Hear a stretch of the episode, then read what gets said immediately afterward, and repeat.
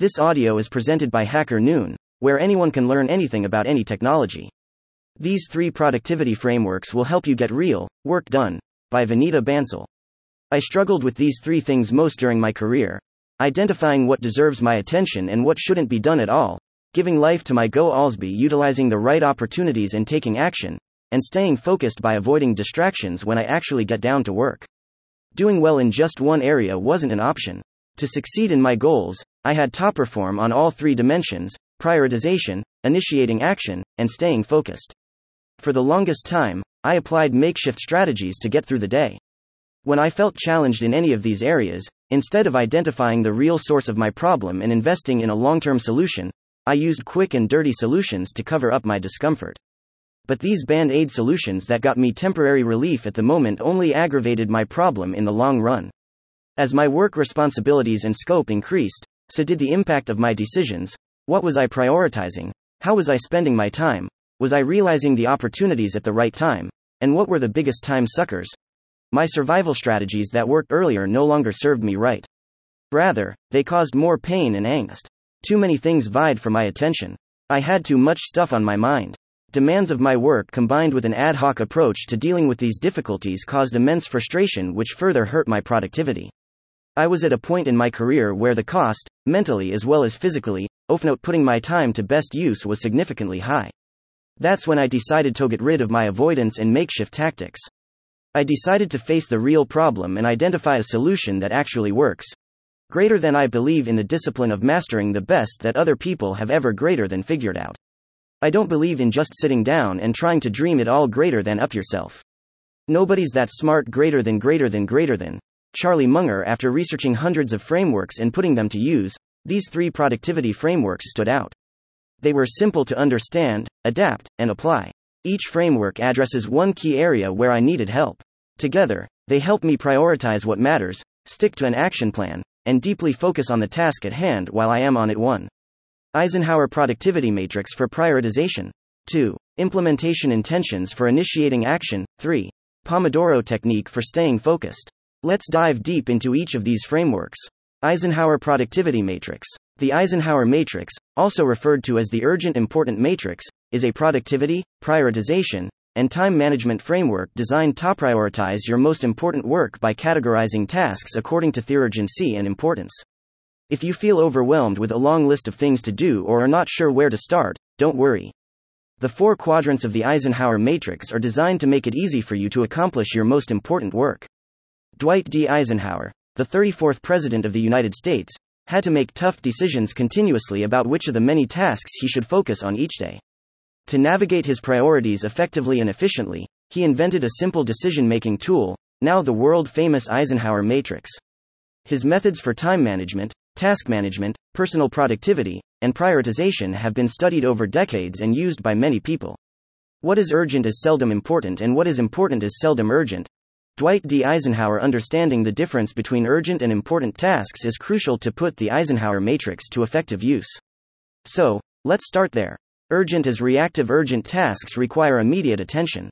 They are time sensitive and must be done now, with negative consequences if you don't complete them within the expected timeline. Most urgent tasks lead to short-term thinking and suboptimal decision-making given the time constraint under which these tasks are performed. For example, finishing a project report due tomorrow. Attending a production bug impacting a large customer base. Fixing a leaking kitchen sink.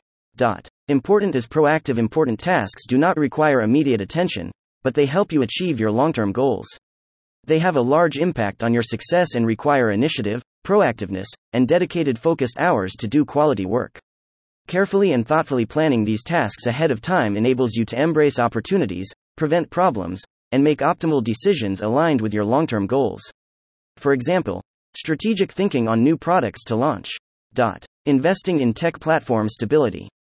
Feedback reviews enable the team to perform better. Distinguishing between urgent and important tasks enables you to make the best use of your time by dividing your work into the four quadrants of the Eisenhower Matrix. To put the Eisenhower Matrix to use, go through each task one by one and separate them into four possibilities. 1. Important and urgent, quadrant 1. 2. Important and not urgent, quadrant 2, 3. Not important and urgent, quadrant 3, 4. Not important and not urgent, quadrant 4. Important and urgent, quadrant 1.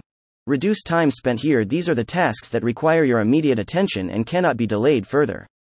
Putting them off will not only lead to stress and anxiety, but they'll also have a negative impact on your success and growth. Work that shows up in this quadrant is reactive, deals with crisis management, and leads to suboptimal decision-making.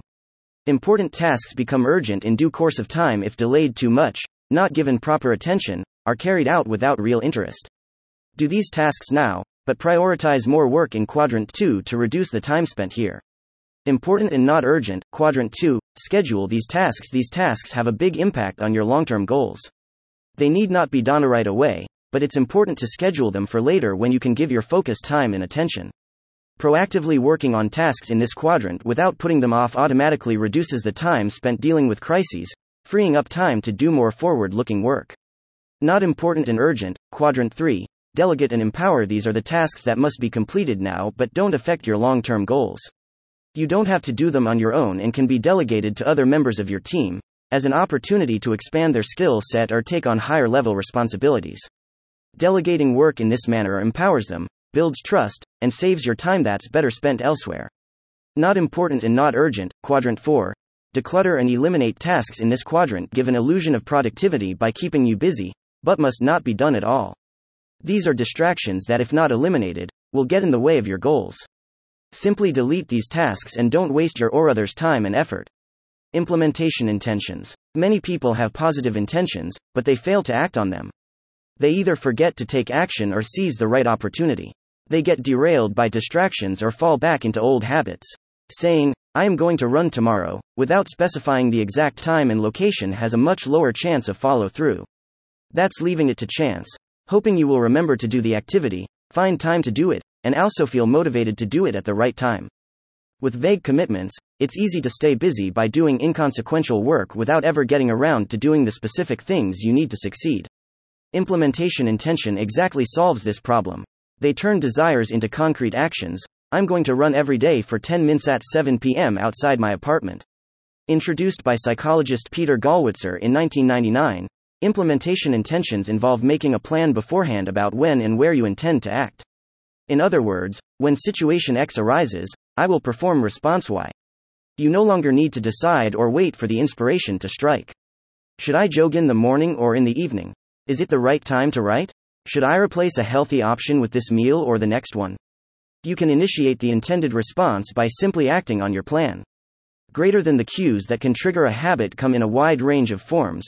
The feel of greater than your phone buzzing in your pocket, the smell of chocolate chip cookies, the greater than sound of ambulance sirens, but the two most common cues are time and location. Greater than implementation intentions leverage both of these cues. Greater than James Clear. Another advantage of implementation intention is that with enough repetition, engaging in goal-directed behavior becomes automatic. You no longer need conscious intent. You automatically act when the situational cue presents itself. Without the hurdles of decision-making and the additional advantage of the right cues in your environment, you can prime yourself to act. Lastly, the formation of an action plan serves as a commitment to act.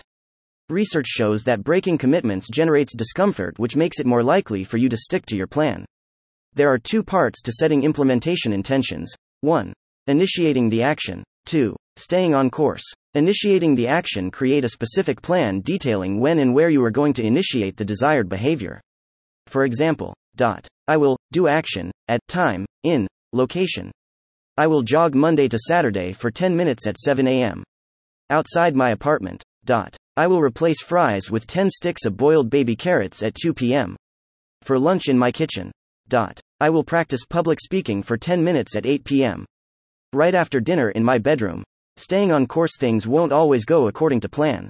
Unexpected situations might derail you from expected behaviors. Sometimes competing goals may demand your attention. Intended action can be thwarted by attending to attractive distractions. What do you do then? In situations like these, design implementation intentions using the if-then version. Simply put, think about all the obstacles that might interfere with your goal and plan up front on how to handle them. This way, when you do encounter those hurdles preventing you from making progress in your goals, you can use the right strategy to turn them around. You can make the best possible decisions well in advance to keep you on track no matter what comes your way. You can be more flexible to adjust to the unexpected events in your life instead of letting them control your behavior and prevent you from achieving your goals. For example, if this happens, then I will do this. If I cannot jog this Monday morning at 7 a.m., since I have to pick up my friend from the airport, then I will do it Monday evening at 6 p.m. If I cannot practice public speaking at 8 p.m. on Wednesday since I have to attend a birthday party, then I will practice at 6 a.m. on Wednesday right after I wake up in my bedroom. If I am presented with a dessert option when it's my turn to eat healthily, then I will order fruits.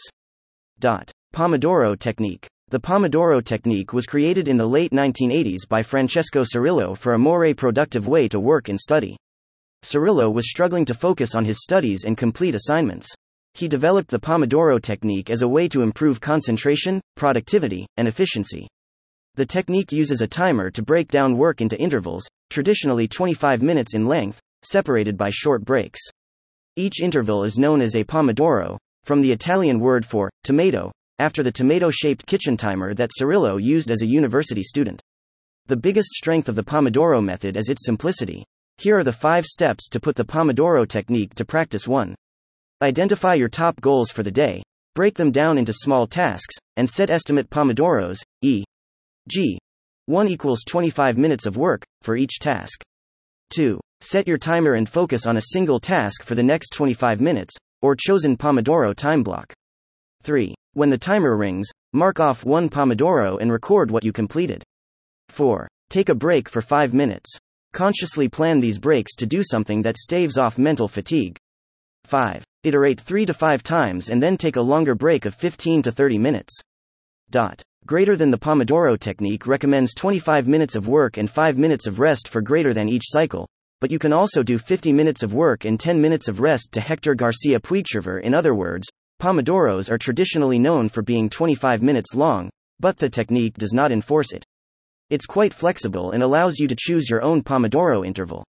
Use the Pomodoro technique if you are feeling overwhelmed by the number of things to do and all the work ahead of you. Little distractions and interruptions eat up your precious time. You want to get better at estimating how much work you can get done in a day. You want to train your brain to focus and concentrate without feeling fatigued. You enjoy gamification to achieve your goals. You want to have a clear measurement of your time and efforts. Here's why the Pomodoro method is extremely useful for boosting productivity and getting things done. Rids of procrastination. Breaking down a big goal into small tasks and doing each one independently is intimidating, which makes it easy to get started. Instead of being overwhelmed by the enormity of all the work ahead of you, focusing on the next 25 minutes is easier because there's less uncertainty involved. Keeps distractions away. Distractions from phones, emails, and social media may appear brief, but they negatively impact your productivity by increasing the time it takes to refocus your attention. For example, checking Twitter for 1 minute may require another 20 minutes to get back and focus. The Pomodoro technique helps you avoid these distractions that demand your time and attention and instead fully focus on the task in the present. Helps measure and plan. By working in specific blocks of time, you can clearly measure the time taken to achieve a certain goal. This allows you to get better at estimation by reflecting on the time estimated and actual time spent.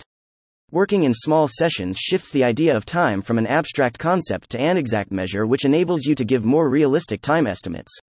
Combined, these 3 powerful frameworks, Eisenhower Matrix, Implementation Intentions, and Pomodoro Technique, enable me to prioritize work that matters and eliminate time-wasting efforts, take action by planning up front and utilizing the right opportunities, and actually get work done by using small blocks of time and staying focused. Putting these frameworks to best use isn't about perfection. What you need is the mindset to experiment, curiosity to identify what works, and what doesn't, and willingness to change and adapt. Staffan Noteberg perfectly captures it in Pomodoro Technique Illustrated, perfectionism prevents action. Waiting until you have devised the perfect solution to something is merely a form of procrastination. Previously published here. Thank you for listening to this Hacker Noon story, read by Artificial Intelligence. Visit hackernoon.com to read, write, learn and publish.